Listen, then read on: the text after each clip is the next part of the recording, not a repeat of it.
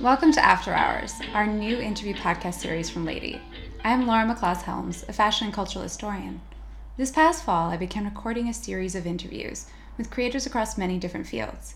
As a cultural historian, I'm interested in speaking with people who have impacted culture and society in one way or another. Some famous, some completely unknown, yet all have left their mark. This first interview is with Duane Michals, a renowned photographer who has worked across a number of different genres art, portraiture, interiors, fashion, and advertising. He became famous in the photo world in the late 1960s and 70s for his innovative use of sequences, which are stories told through a series of photos, as well as his use of handwritten text on photographs. Sitting and talking with Duane was a great honor. As someone who has long been a fan of his work, it was wonderful to hear the backstories behind both his personal work and his fashion photographs. I met him in his Gramercy home, the stage set of many of his most memorable images and sequences, several months after his partner of 57 years passed away. One part of this conversation with Duane that particularly stood out for me was how he has never kowtowed to conventions about how photographers should act and what their work should look like. Instead, he has created the ideal life for himself and produced the works he was inspired to. For him, this meant no studio, and usually only one assistant, just working from home on his personal work and taking on large commercial jobs as a method of experiential learning. At 85 years old, he is still producing new work across a range of media. Last summer, he had a show of sculptures, and he has been making films for the last few years.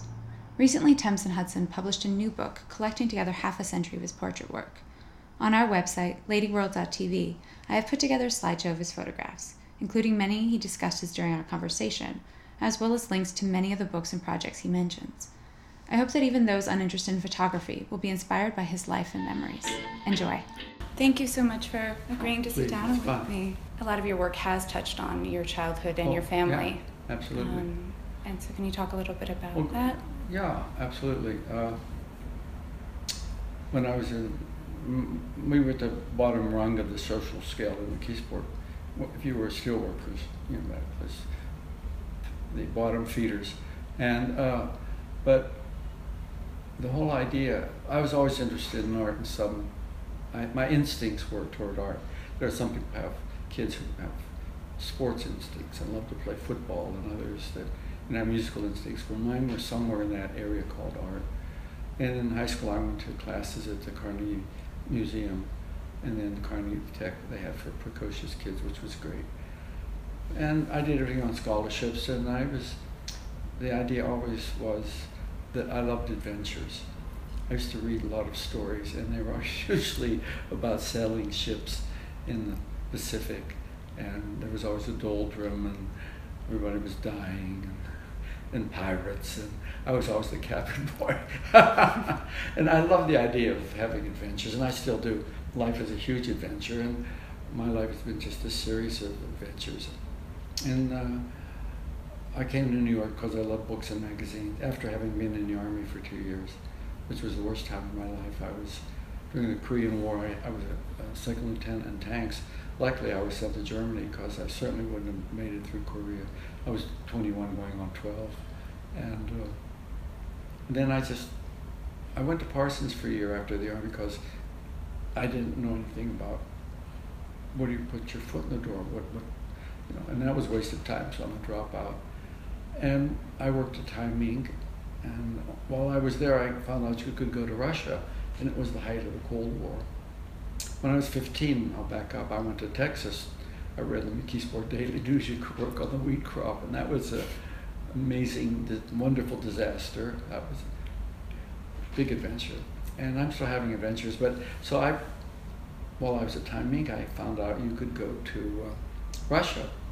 I, we weren't talking to them at that point, and I, it cost a thousand dollars, and I didn't have a thousand dollars, but I, I ate sandwiches for six months, and I borrowed a camera, and and I went, and the trip changed my life because, although I was 28 at the time, I had planned to be a photographer. I, I'd taken photographs. Well, I took one photo course, didn't amount to anything.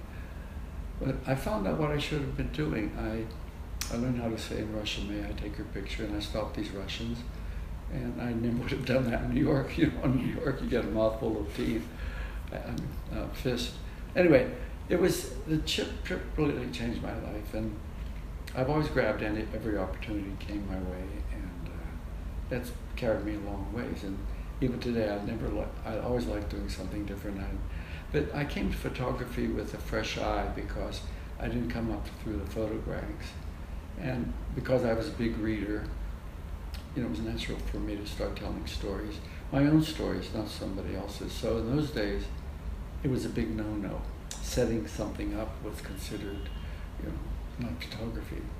You know, uh, photographers walking down the street with a camera reproducing observable facts. And ho- hopefully there's some curiosity that will make the photograph interesting. But I, I turned photography inside out in the sense that for me photography was in my head, not on the street.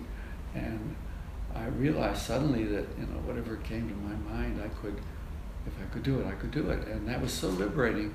So rather than being trapped into photography, uh, you know, I freed myself from all the givens and so the first show I had, a lot of people were confused by it because, you know, what is this? You know, setting up six pictures and making a story happen. And then I could talk about metaphysical issues. I could talk about dreams. I could talk about the contents of my head. I didn't need, you know, to go to Africa to photograph people in costumes to take pictures. And then the responsibility was enormous. But the question was, how do I make a living? I was very lucky. I went out with my little portfolio, and I, you know, I didn't know anything, literally anything. I didn't even know you could have an assistant. I was so naive, and uh, I went to Harper's Bazaar, and Henry Wolf was the great art director at that time. Uh, I, I made a magazine based on my trip to Russia. My favorite magazine is Du. You know the mm-hmm. Swiss magazine?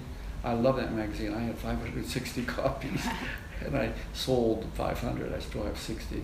But they would do a whole issue on a single subject, and really well. And so I did a book called magazine called Contact, and my idea was contact with life, contact with literature, contact with art, theater, and well, that kind of a magazine.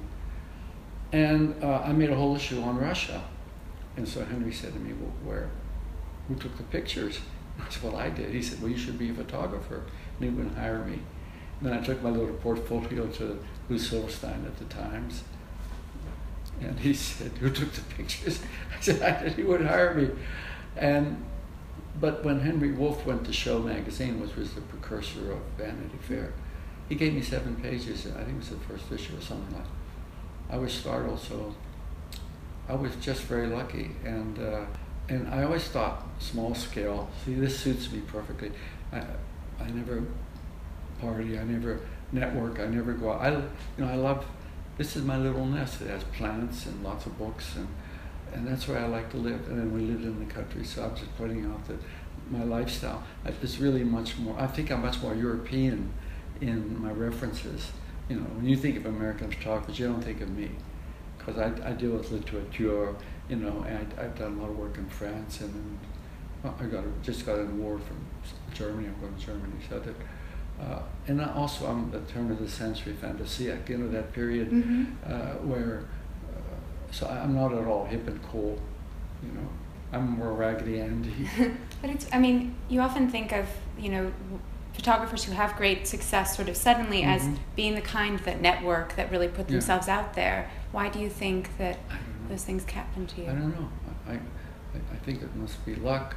But I, I never had, a, uh, I've never, I've had people cultivate me for some private reasons, but I've never done that at all. I've just done the work, and uh, and I get such a deep satisfaction from writing one good sentence.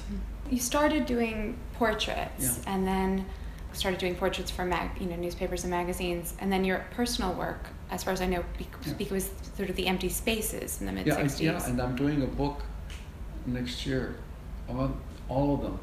Uh, and of the empty spaces. Yeah, and with an English publisher, Enitharmon. I don't know if you know it. Yeah. Yeah, and uh, they did my uh, House I Once Called Home book, mm-hmm. and they're going to do the Empty New York book. It may be their last book because they're closing that down, but. Uh, and going through all those pictures I took in 1960. Now I knew those. I was in, totally enamored with Atget, and Atget was not as common, not as known as he was today, and it was photographing all those empty streets, and I uh, began looking at all of these barber shops and different places, and they all looked like stage sets to me.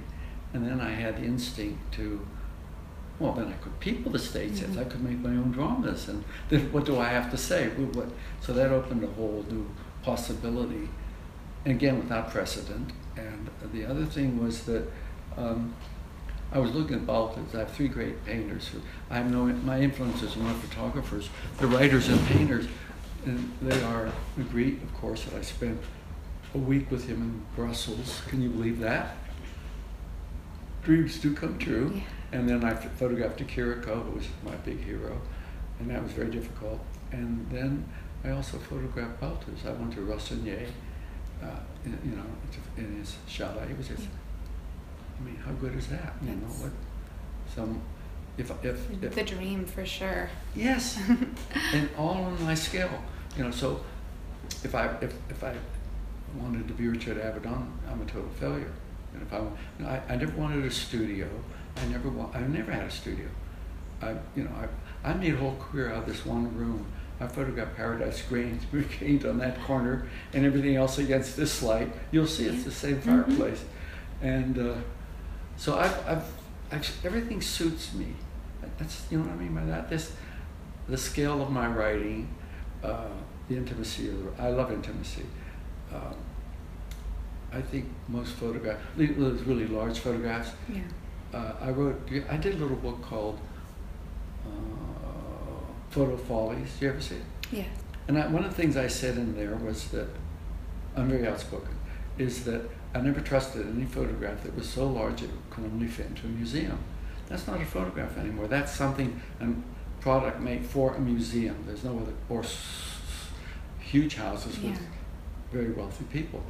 So I like photographs. I like Sarah Moon, for example, very much. Mhm. I like the intimacy of her work. I like the references, the theatrical business she does. There's everything is, is you're looking into a still from a, a wonderful, mysterious movie made in 1928 or something. Yeah. So I like I like those. Those are my references. Uh, photographing empty parking lots in Tokyo. No, no, no, no.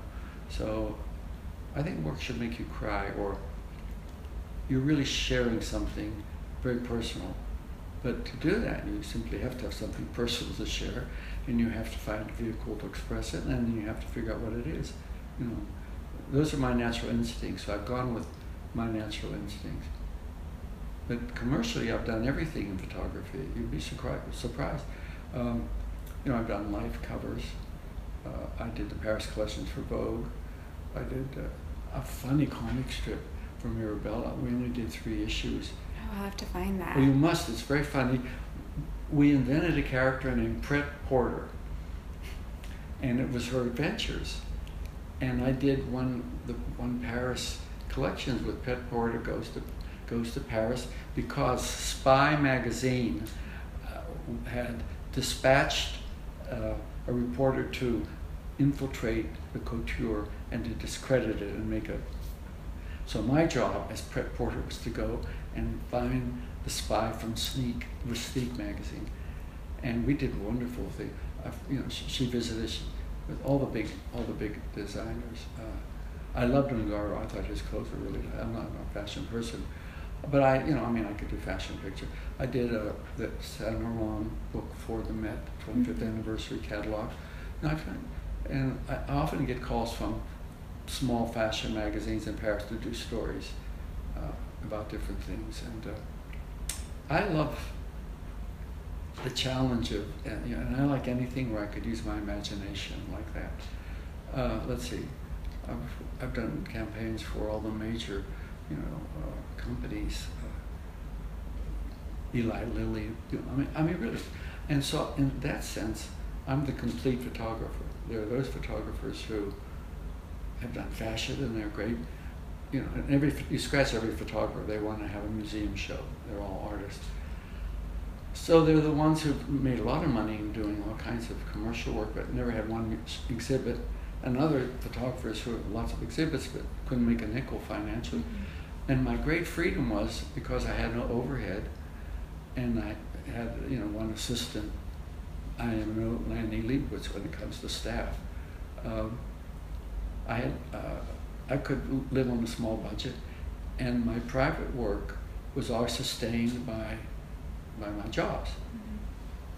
So that was my left hand paid for the right hand. So I created my work to suit me. You know, like the tra- usual trajectory is you become an assistant, and then you have open your own studio, and then you go after campaigns and stuff. Well, I never did that. Everything was cottage industry. Everything was homemade. You know. It's really inspiring to hear you talk about finding a joy in all of it Yeah, I and did. making it all work for you. I was very proud of my commercial work. I did the Synchronicity album with Sting Mhm. and all that. Other people too, albums. I didn't even know who they were half the time. but uh, I always, I, I love the challenge of trying to figure something out. And uh, for me, it's always been the pleasure of the doing. I just did a show, small show this year, uh, this summer about uh, Trump, anti-Trump show. Yeah, I was going to ask about that. Yeah, and that was very exciting. Uh, it's, it's mostly sculpture. I did one little sequence. It's a Trump and, on, and Putin on their first date. Having a sense of humor is very important. The thing that separates me from not only other photographers and other people is I have enormous curiosity. I, I read constantly. I'm uh, anxious to, you know, if I, like when I read, I read a poem by Anna Akhmatova. It was such a, there were two lines in it that really got to me. She was talking about she was in a gulag someplace, and her husband was in another gulag someplace, and she always loved to look at the moon because she knew that was the very same moon he looked at, Mhm. and that's the only time they could share a moment was sharing the moon, you know. And then I, I because I always thought about it, that's the same moon that the cavemen looked at. That's the same moon that Cleopatra looked at, you know. So it's a little whimsy like that that I might do a takeoff on, but you know. But if I find a poet, like I love, I have a number of references when I'm writing and I get stuck. I always go read uh, Arthur Rimbaud hmm and Illuminations. I just couldn't believe it. he was a piece of sh- shit. That guy, he was really horrible. But the pure genius of what he wrote then, which is still very, very powerful. Just you know, it was gone by the time he was 19, I think. But and same thing with De Chirico. I loved De Chirico between 1910 and 1919. That's when he had this flowering of pure genius, and I hate to overuse that word, but genius, and he was. And, and then it was gone after 1990. He just, you know, went on to pretentious work. But there's a certain kind of purity that when somebody writes a very clear line, it just you, you savor it, you know. I have a I do I have a new portrait book coming out, and I also like very much Ionesco, and uh, he said words to the effect that childhood is over when one ceases to be astonished, and when De Chirico, uh, not De Chirico, oh, oh Cocteau, uh, he was the Andy Warhol of his time Yeah. he went to visit Diaghilev, and they, they were going to collaborate on a ballet. And Cocteau said to uh, Diaghilev, "What do you expect? What you know? What you know? Like the great." And uh, uh, and uh, Diaghilev said, "Astound me." Well, that's it. I don't want to be astounded. I don't want to be bored. Andy Warhol's a, Andy Warhol's the most overrated, I, and I knew him. Believe me, before he became this Andy, when he was little Andy, uh, a reviste hmm and uh, that a- work shouldn't bore you. And most photography bores the hell out of me. Some uh, some people sent me these. Well, this, I love doing portraits, and I, in my new portrait book, I'm really talking about. I'm questioning the nature of a portrait, and I've come up with three. I call them three sorts of portraits. One is called stand and stare. Everybody does stand and stare. The passport picture, Nadar, you know. And then I have another portrait, which I call the prose portrait. Now, a prose portrait is a portrait where you don't necessarily see the person, but it's done in the manner of who he is or what he is. So all my Magritte portraits I would call prose portraits because they're in the manner of Magritte's work. If you know his work, you can see it in the thing. Uh, I did a thing with you know Kramer from Saturday Night Live. Mhm. I did a little sequence with him, but there's a one picture in my portrait book where he's reading a book, pouring a glass of milk, but he's missing the glass, and the milk is pouring all over the table. Now, I could have done this kind of a picture with him, but this is in the nature, so that's what I call the prose portrait. And then there's another one which I call the annotated portrait, and that's where I, where I, I picture my mother, my father, my brother, and then I wrote about their relationships. So I would take the portrait and then write about, it, annotate it. A little movie we did called Brenda Gets a Boner, which is about the male-female relationship, changing roles. The lady I'm meeting meets me, and she says, "You look down." And I said, "Well, yeah, because I, my mother died about ten years ago. I haven't thought about her much." And, but I realized I knew nothing about her. I knew her as a mother, you know, ice cream and cozy. But you know, was she a bitch? I don't know. My father, they didn't have a relationship to speak of. You know, was she good in bed? I don't know. Was she? What kind of woman was she? Was she jealous? You know, was she? Did she cheat? Yes, that's the answer to that one.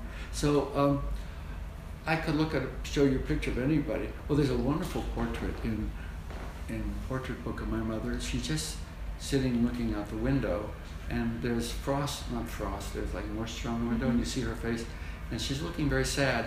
And the portrait is called Mother After Father Died. So, you know, I think that says a lot. So it's not just reproducing anatomy, yeah. which everybody does. It's trying to bring insight. And then the other portrait is uh, what I call the imaginary portrait. I did a portrait of, I got an old photograph of Mar- a glamour portrait of Mar- Marlene Dietrich, and then the face I painted is one of Picasso's Demoiselle d'Avignon. So uh, I got a whole series of old glamour girl pictures, which I was going to repaint mm-hmm. as African sculpture, which would be, I thought would be funny. But so, oh, but I digress. uh, so the portraits mm-hmm. in the book, are they culled from all the magazine work that you did? Yeah. I found a quote from you from 1975 actually about your portrait work. Normally, portraits lie. People are never that smug or complacent or relaxed or thoughtful. People in my portraits give vent to their real emotions and so their tension or violence or sexual desire or whatever. At the best, that's very difficult. Sometimes, but yeah. yeah. I agree.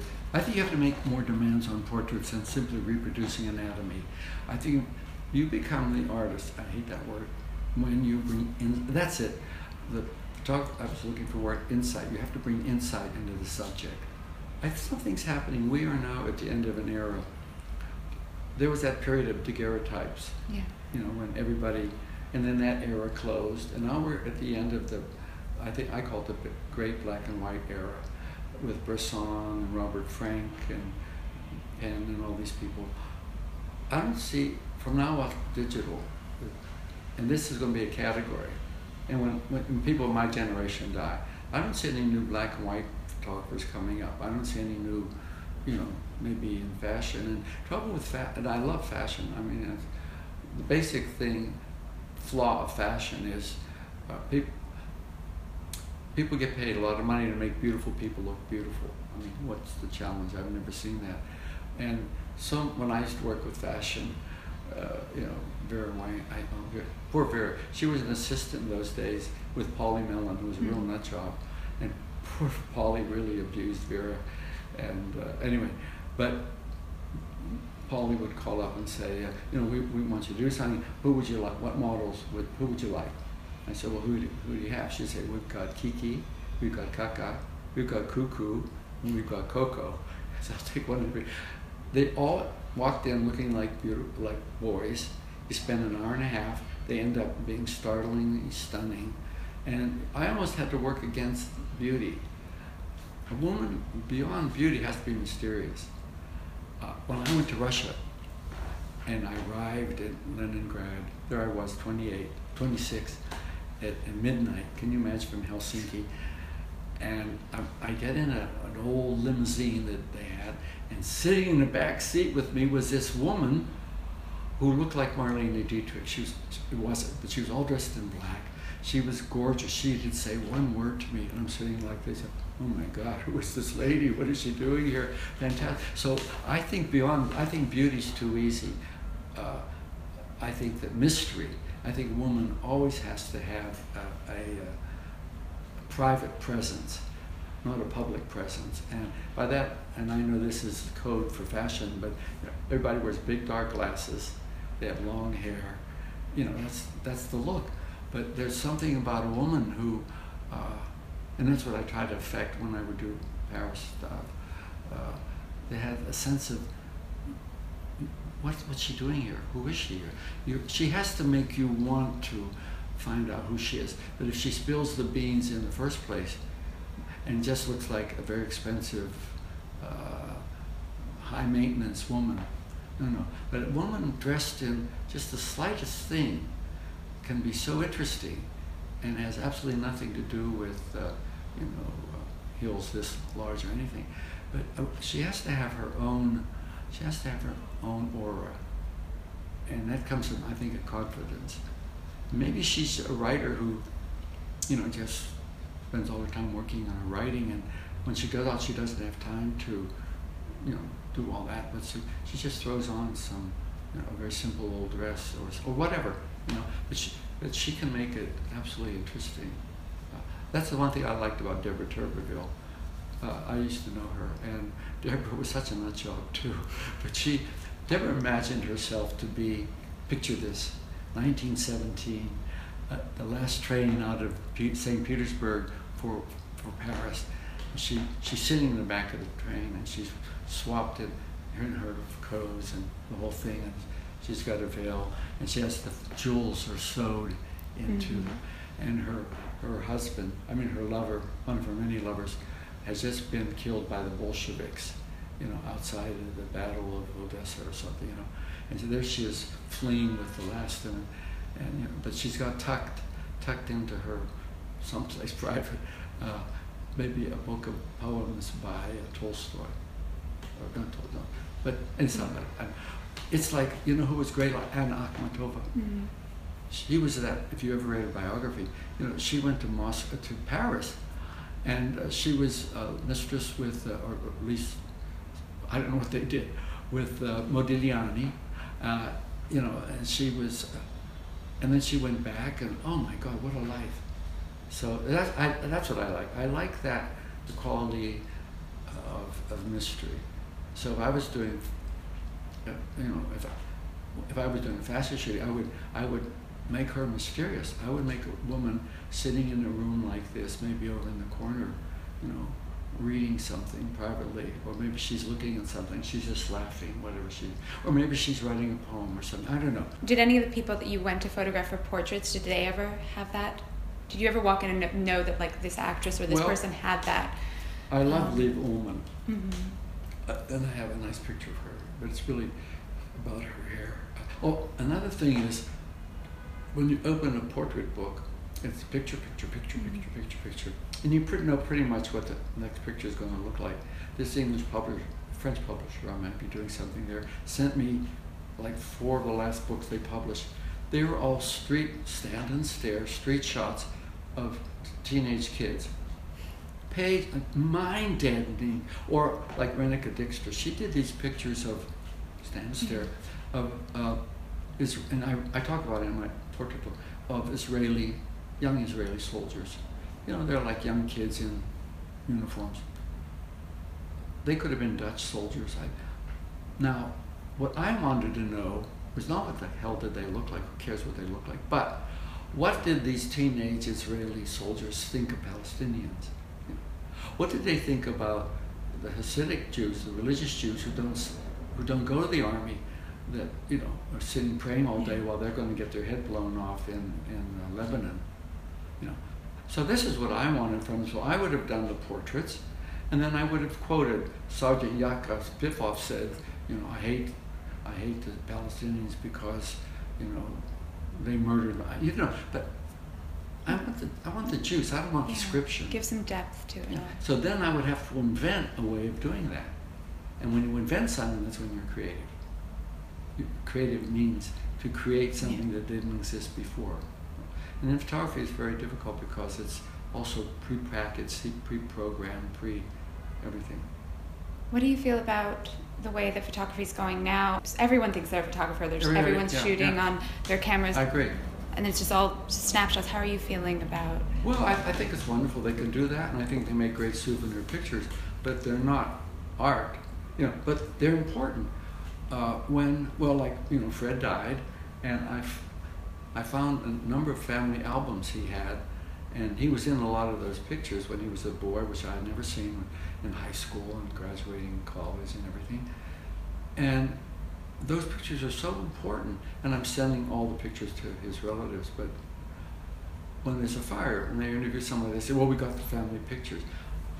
The most important pictures are not in MoMA; they're in your family's album. The picture of your mother, the pictures I, the Fred's pictures are all over here. Mm-hmm. Uh, that they're more more significant than anything, and so yes, photography is it's the most democratic of all the arts. Everybody can take a photograph. You know, everybody cannot tap dance, everybody cannot paint, everybody cannot write, but everybody can take. So of all the arts, and it's fine. You reproduce a wonderful memory. You photograph that day at the beach in Capri or whatever. You know, that's lovely to have. But the, there's another dimension to photography, which, which is what I'm interested, and that is dealing in the psychological. You know, like being a gay guy. If I look at Bruce Weber's pictures, it's just, you know, page after page after page of humpy college boys. And when people say to me, oh, isn't that a beautiful photograph? I said, no, it's an ordinary photograph of a beautiful guy. Or just a, a beautiful woman leans against the wall and does this. Beautiful photograph. No, no, it's an ordinary photograph. It's the beautiful woman that makes the picture. You're not describing the photograph. Yeah. There's no invention. There's no double exposure. There, no nothing to it. He just anybody could have taken that picture with, on, on those terms. You know, How much did your um, homosexuality? I mean, I know I feel like going on later in the '70s yeah. and more in the '80s, it became more prevalent. Yeah. How much do you feel like it affected your? Well, you know, how much did heterosexuality affect your life? It's, it's, it's but don't forget, I'm on another generation. And it was this much oh, more private thing oh, then. Oh, much more intimate, and it was much more secretive. You know, love the dare not speak its name. Uh, I never, like, I'm not a typical photographer in almost in any category. I'm not, mm-hmm. I'm not a typical gay person. Fred and I, we're not typical gay people that's why I hate, dislike, not hate Mapplethorpe, because for somebody here, for somebody who was so professionally gay, he had no insight into the subject. You know, he photographed, he did a self-portrait with a whip up his ass. Please, you know, he did him. There wasn't one picture of two men hugging or kissing, guys in leather, close close up of jock straps. But I want insight. I did a book on Cavafy. You ever read mm -hmm. In 1978, it was tense. I don't know if you've ever seen it I've seen some of the images. Yeah. yeah. Well, it's about it's about the nature of, you know, it's about different kinds of gay relate, the father-son relationship, which is essential to me, uh, and it's a picture of. It said the, the son, the father died in the morning, and the son arrived in the afternoon. That's what happened to me. I came back. I was in Vienna, and, like I said, my father died. I, I, I, I was too late. Well, it's a picture of a dead young old man in bed you know, he's got a sheet up to here. And then there's a young man sitting there who's lewd. And, and he's got two, one hand, he's reaching out to touch the father. And the other hand, he has on his head like this, and it's a, it's a fist. Mm. So it's, you know, it's his father, and it said that he was, he arrived too late. Uh, there's an, all about, there's another one, an old man is reading the palm of a young man and he's reading his, you know, and taken in a room like this upstairs. And he says, it said, the father, I could see quite clearly in his poem that there would be a tragedy, but my love could not protect him. See, here's my definition of love. Love is when the other person's welfare means more to you than your own. And that's why Donald Trump could never love anybody, because there will never be anybody whose welfare was more important. That's the bottom line. I would have done anything for Fred, and I did. I mean, you know. Anyway, um, but so these are the issues as a gay person I would investigate, because I'm not at all interested in the tradition. When, like that chance meeting, which is two men passing each mm-hmm. other, that's essentially a, a, a, a gay cruise. Yeah. Two guys walk down the street. It can happen to anybody. You see somebody. Part of that ingredient, I was, besides being that, I was in Times Square once. I was walking down the street and I saw this guy and I thought, why do I know him? He's so, and I went about a block and I realized I thought he was in the army with me, and I looked like he was gone. And so I see that's the sort of thing I would find interesting to photograph. Yeah. I mean, I think that's what part of what always attracted me to your work was like the intimate moments and the fact that even if there was a sort of a homosexual theme, it felt this is the same way that like I approach romance or love and connection with other people. It's not about gender. The Yeah. instincts are the same. Being gay is just like I always say, it's just like being straight, except it's different. Yeah. You know, it's love is love. When you fall in love with a guy, and I fall in love with a guy, different guy, I hope. Uh, it's a different. It's the same love. It's just the and the balance. And I'm very aware now of the difference between men and women and how they navigate life. I have an assistant who's having an ex-assistant who's having a marital problem, very young, and I realized that they talk about two different things. Amazing, the misconnection that is. When when he says, you know, I love you, what he's really saying, oh great, uh, I'm going to have sex. And when she says, uh, I love you, she, oh great, I'm getting married. No, no, they're saying two different things, Mhm. and miscommunication. Straight people bring entirely different agendas to the table. A woman's need after the first child arrives is amazingly different, and all relationships evolve. You know, I call, uh, what do they call that? Uh, infatuation. I call that the uh, adolescence of love. You know, anywhere you would go, Yeah. I would go with you, and you know. But when love matures, it gets deeper. It's like tea that steeps.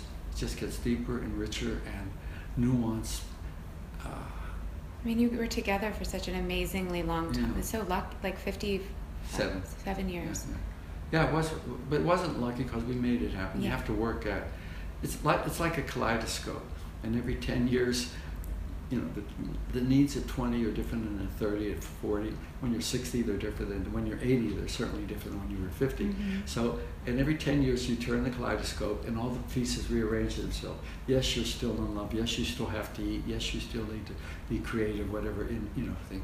But they're different. You know, like if I was at my age, still walking, say, walking around the camera, photographing street pictures, my God. In the meantime, I've experienced death and war and sexual desires and God knows what, you know. Why doesn't that reflect it in my work, you know? That's always bothered me. Not, I was amazed when I discovered about the war of 1878 and, and the Commune in Paris and, Mhm. and the terrible things that happened. And, and when you look at the paintings, you don't see any except for Manet. There's one painting on Manet, a man walking down the street in crutches. You had no idea any of that had happened. It's shocking. You have to go read journals from that people's Yes. journals from that time, like the Goncourts or something, Yeah. to get an idea of what it was like there. Yeah, but you, you're not going to see it in any of the art. You know, and the other things, I love things Japanese, and I, I did this whole series of fan paintings based on uh, Japanese fans. Did you know that uh, J- Japanisba uh, Mhm. uh, and Gauguin did 23 fan paintings. Uh, I saw. I, I, got, I got a book out of them in Paris. Uh, Van Gogh left 200 uh, Japanese prints. Degas left 75 Japanese prints, and the washerwomen and the people in cafes, all out of ukiyo-e. Mhm. Um, Lautrec even dressed up in a Japanese costume. Uh, Bonnard, they called the, the, the Japanese nabi. Uh, Vuillard, all the patterns, pure Japanese. I discovered this about 20, I don't know when, but I saw this wonderful book and I thought, my God, why don't we read about this more in art history? All the Matisse, you know, yellow and pure color, Japanese. Mhm. No, no, no, uh, what do they call that? No uh, uh, perspective, Japanese. Yeah, art history is very Western centric. Totally, Yeah. totally. But check the sources. I'm very Mhm. curious how. Well, like if I there's somebody I love biographies, and I like to read how so and so became the person we know. Even Andy Warhol, for that reason, is interesting to me. How he had manufactured creative at Andy Warhol from, you know, uh, Slovak uh, steelworkers. I don't know what his family did, but you know, and, and he invented this creature. You know, Did you know him in McKeesport No. or just later? I knew he was four years older than I was. He told me he lied all the time about everything, but he told me he was born in McKeesport, and then the family got uppity and moved to Pittsburgh. But then I met him in New York uh, through a friend of mine who was doing ads for Bonwit Tellers, and Andy was doing ads. So I knew him. I have all those photographs of him before he became Super Andy when he was just little little Andy. How different was New York then? When you think about when you came here in the mid late well, 50s? Well, it's essentially the same issues are always here. People get off a bus every day. That's the route, you know. You get a little portfolio, except it was cheaper in those days, but it was always expensive. Secret about New York, it's always too expensive. Mm-hmm. We bought this house in 1965 because we didn't want to pay rent. We had a little apartment. I had an apartment on Charles Street, fifty dollars a month. Fred had a lovely apartment in Brook. I was making fifty dollars a week, so we get excited. Yeah, no, I know. It's just the.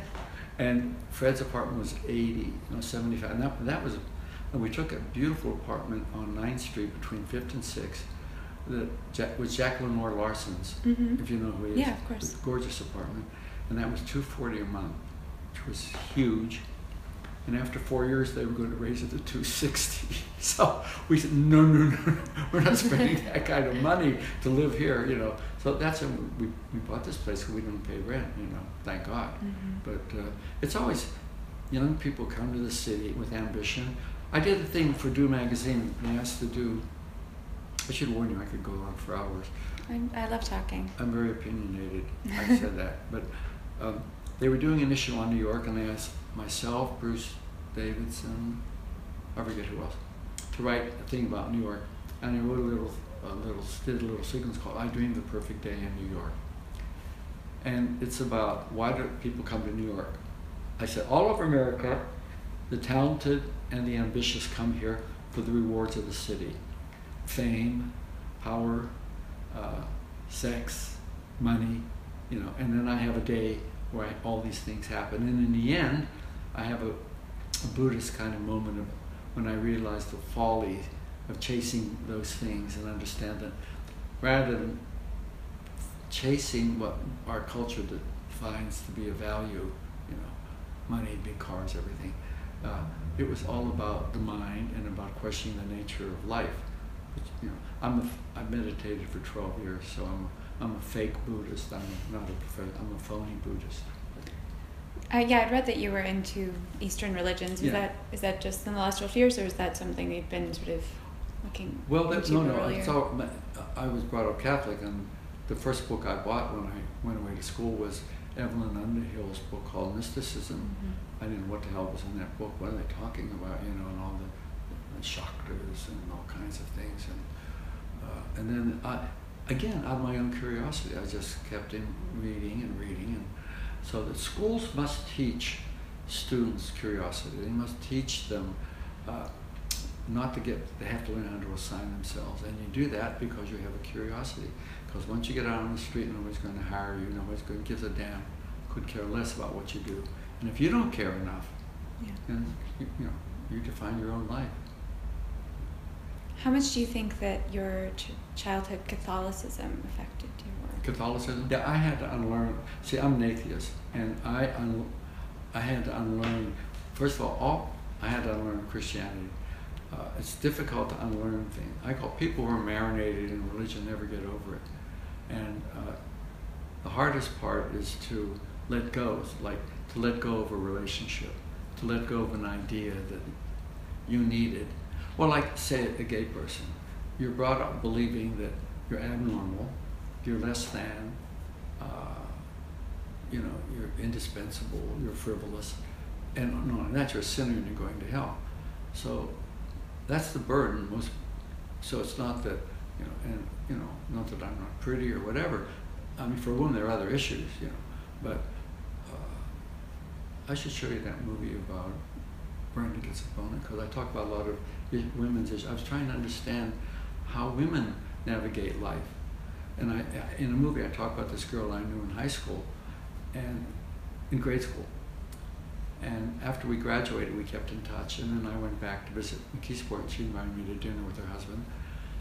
And we were talking. And when I graduated from grade school, there was an award. It was given to, uh, you know, the person with the best grades. And I got the award. And so I said to her, Loretta, you were always the smartest person in our class, but they gave me the award. But I said, you should have had the award. And she still remembered, and she, and then she said something about yes, but you got the award. And she said when she was a young girl, her mother said to her, Loretta, you know, you're not pretty like your older sister Pat, and um, so you're going to have to be very smart because you're never going to get a husband. So when she started, she still she was crying. Her eyes moistened. After all these, she was in her 70s, mm-hmm. and she remembered that thing her mother said to her. Well, that's the same like being gay, except you got to remember you're a sissy, and you know, and you're useless, and uh, you know, anyway. So everybody grows up with something we have to, and unlearning is criminal. I mean, almost impossible. All of these things were a process of freeing myself, you know, and, and, and, and as a gay person, I had to go against people like Mapplethorpe. They did an interview with me about him when they did that TV. They did a documentary on mm-hmm. him, but they never used my segment because I was very critical of him. And I said that Uncle Mapplethorpe and people of the, that generation, of that style, would have considered Fred and me gay Uncle Toms. Because we weren't interested in going down Christopher Street and getting fucked by 20 guys in one night. We weren't interested in leather. We weren't interested.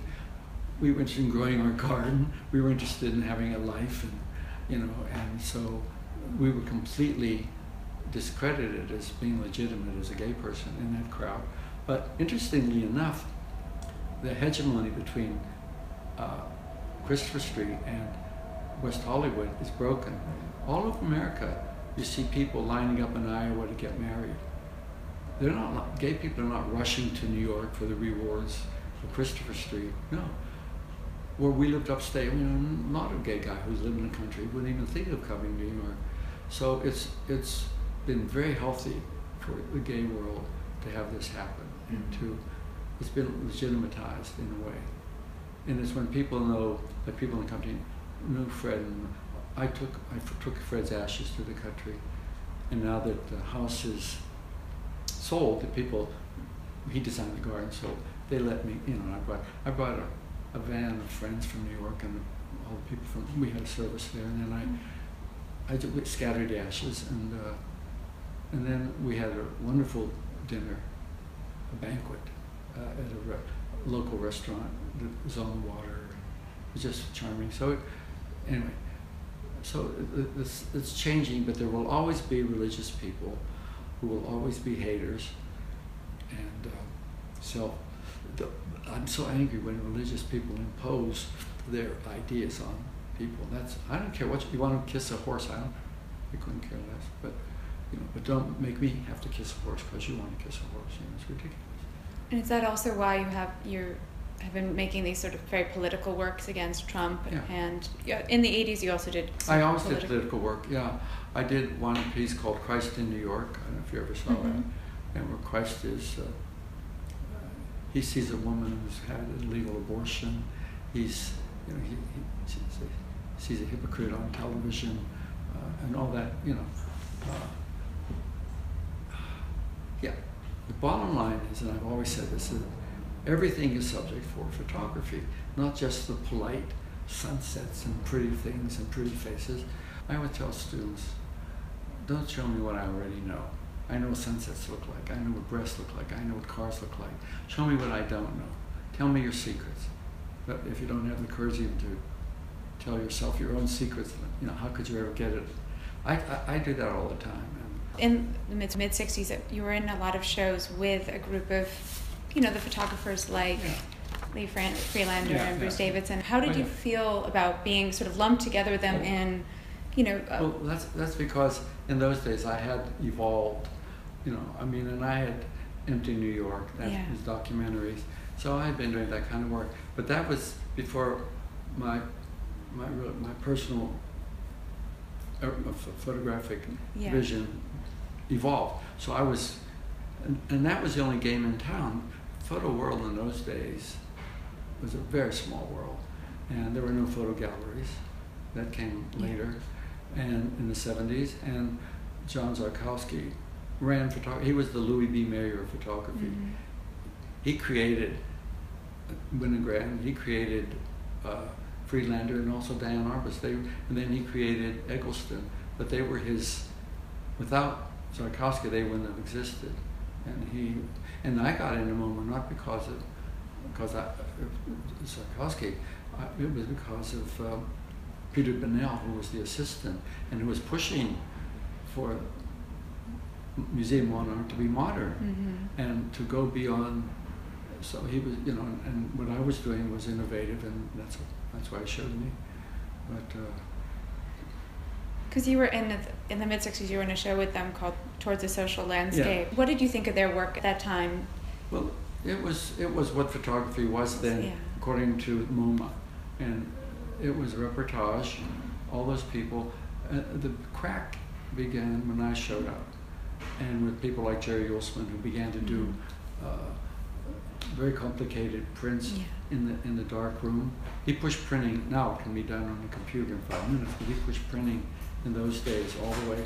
And then I changed it with s- subject matter, and also in the showing six pictures. I used every trick in the book to create effects. And did you just experiment Yeah. trying them? You didn't. well, well, obviously- th- well, there's that sequence about uh, the man becomes a star in the subway. Mhm. That was killer to do because that's double exposures, and then the sandwich negatives, and I had to dodge to make sure that it used to kill me to print it. I never did find a printer who could do it as well as I could. Uh, yeah, I was, I couldn't wait to stop printing. When I discovered that I could get a printer was better than I was. I'm, I was out of the dark room. I never, I wasn't one of those photo purists that, uh, you know. But I did, for somebody who never went to photo school, I did all the photo tricks in the book, you know, every. And you well, just like- learned by doing, Yeah. by trying. In that movie, we, you saw, uh, you know, the uh, Somnambulist. Mhm. We did negatives. We did all kinds of tricks, double exposures. We're doing we do a double exposure. When I discovered one day with with Josiah, I said, "Can we do double exposures?" He said, "Yes." I have a wonderful movie called one of the first films is called "Are You Still a Faggot?" It's about a grandfather. If you ever saw it, it's about a grandfather and his young son comes home, and it's done in double and triple exposures, and uh, it's really quite beautiful. So I'm bringing everything I knew from still photography that I Yeah. could transfer into filmmaking. I mean, yeah, I could definitely see with some of the techniques and also some Mhm. of the the imagery you used, like the Mhm. mirror. Yeah, well, the used a mirror's always been a wonderful thing for me. Um, What is it? What in your mind? What is it? Well, when I was a kid, I, I was fascinated by mirrors. I loved the idea. I love the idea that there's this parallel world looking at me and I'm looking at them, Mhm. and the idea that, you know, that you could step into a mirror or you know Alice in Wonderland. Uh, just the whole idea of this. The ma- it's, mirrors are magical. Yeah. See, that's what I always like the magic and mystery of life and not the facts of life. We're going to do a book called The Complete Sequences. I've done lots of them, never Mhm. published. And some that when I originally did them, I thought, oh, well, that, it should be better or whatever. But now I look at them and you know they're better than I thought they were, so we'll do that in a couple of years. Oh, And, uh, and there are lots and lots of them that, uh, that, that that's going to be a wonderful book. How long did each sequence generally take you to put together?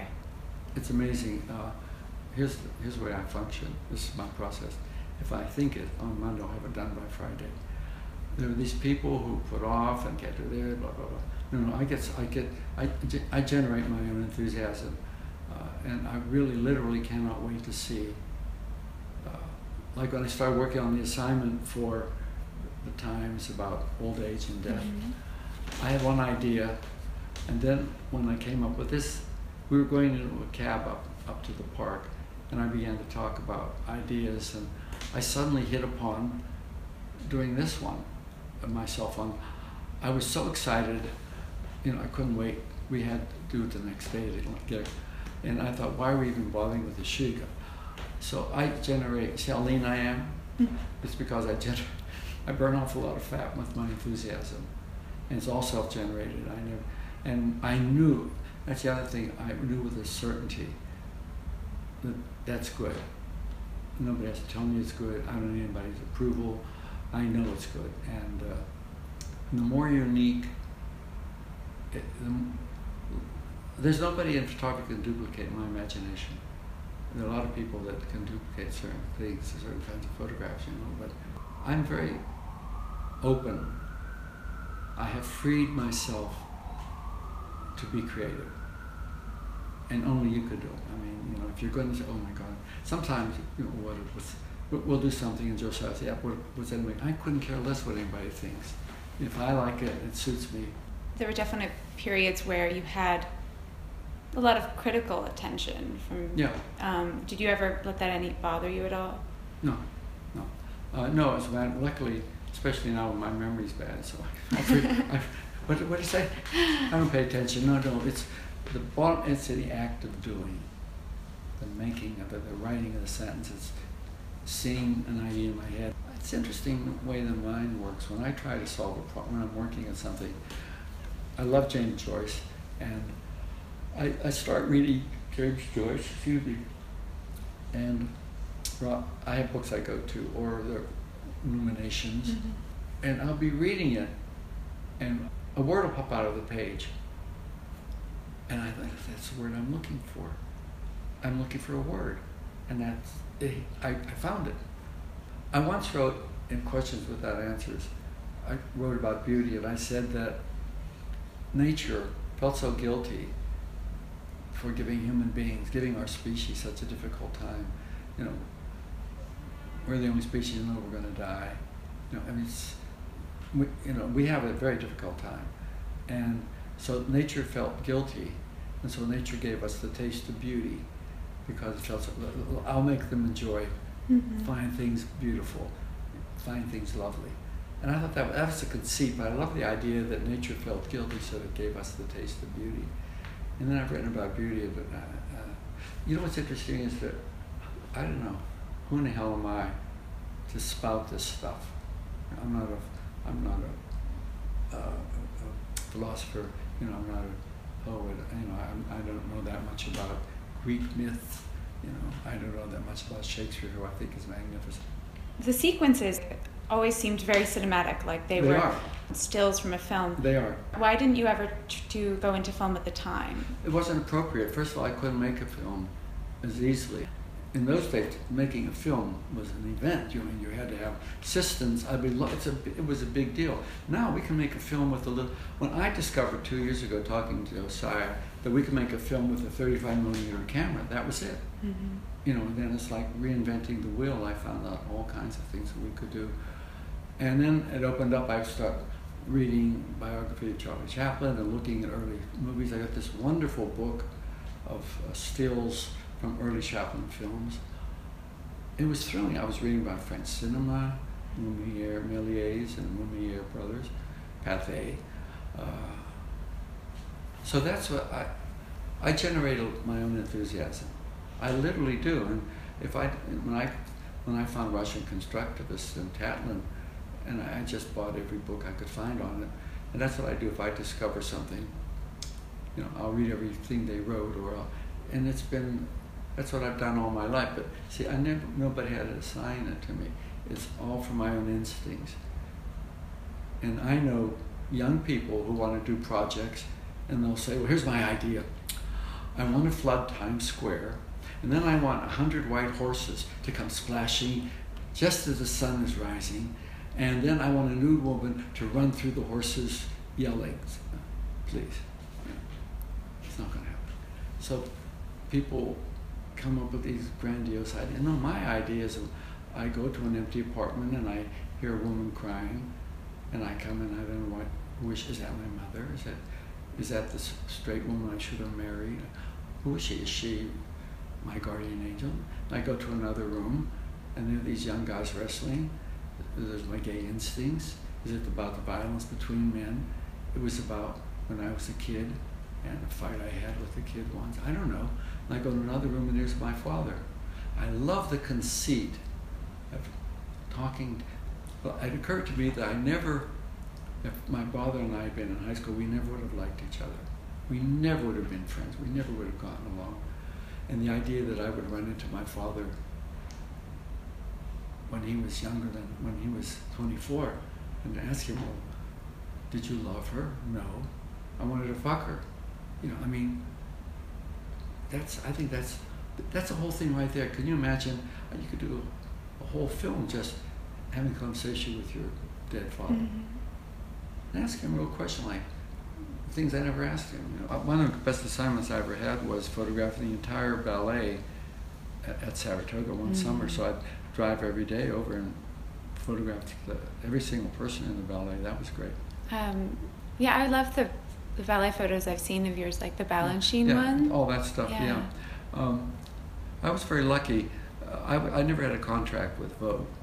I, you know, Yeah, I was wondering because you it did seem like you would consistently work with them. I worked the for them a lot, but I never had a contract with Condé Nast, and um, I loved any assignment came my way, and so I had a great deal of latitude, and I had a wonderful deal where I would, I could, they'd call up and say, oh, uh, let's see, uh, Robert Altman's in town, uh, he's free between three and four. Can you manage to get a, go up and get a portrait? And I do it. So I would only get paid for the pictures they actually used. Mm. And so the other pictures, you know, I just accumulated all these portraits, which was really worked to my benefit ultimately. And that day, you could take your portfolio. I took, I couldn't believe it. I took my portfolio portrait. In fact, I still have the original portfolio of. Uh, and it's funny because Andy, everybody did small prints, so Andy said, do large prints. So I did 16 by 20s, which was very big Mhm. at that point. Uh, and then you could actually meet the art director. So I left my portfolio at Condé Nast. I get a phone call from England's secretary, Mr. Liberman would like to see you. And I went in, and he was so charming. It was just a scarily, he was like a sleazy con man from Monte Carlo or something, but very charming. And uh, he said, I want to work with special projects with you. Then I didn't hear from him for about six months, and then I suddenly got special projects, and one thing led to another, and I just kept giving me more opportunities to do things. I've done everything. There's nothing that I've. I have no bucket list. There's nothing I haven't done that I want to do. You know, I've been to Alaska, worked, photographed the Olympics for the Mexican government, advertising in '68, and you know, Paris collections, and you know, lots and lots of stuff. And uh, and things would come my way, and I, you know, like I got a call from the Times. They said we want to do a book of interiors of libraries of interiors. Uh, have you ever done interiors? I said, oh yeah. And it said, you know, and they they, and I did a book, and that's how I learned to light interiors. And then I would get jobs from you know House and Gardens to do something. I always felt the the more things I could do, the more way. If I could only do portraits, that's one way to make a living. But I could do interiors, that's another way. If I could do ads for, And you always just learned on the jobs. I, I learned everything on the job. So when you, because you, did commercials as well. Yeah, but I learned everything on in Mhm. doing, and uh, I never said no. you should learn something from every assignment. It's easy to fall in the comfort of the familiar, and you'll never progress, you never grow. Thanks again for listening to this conversation with Duane Michals. We have many wonderful conversations coming up in the next few weeks with fashion designers, TV producers, models, directors, and more. Please subscribe so you never miss an episode. All episode materials are available at ladyworld.tv and on our newsletter. I'm going to close this out with a final piece of advice from Duane Michals. See you next week. Take risks. Take life is very short. You may not realize it, but it really is, and you should have no regrets.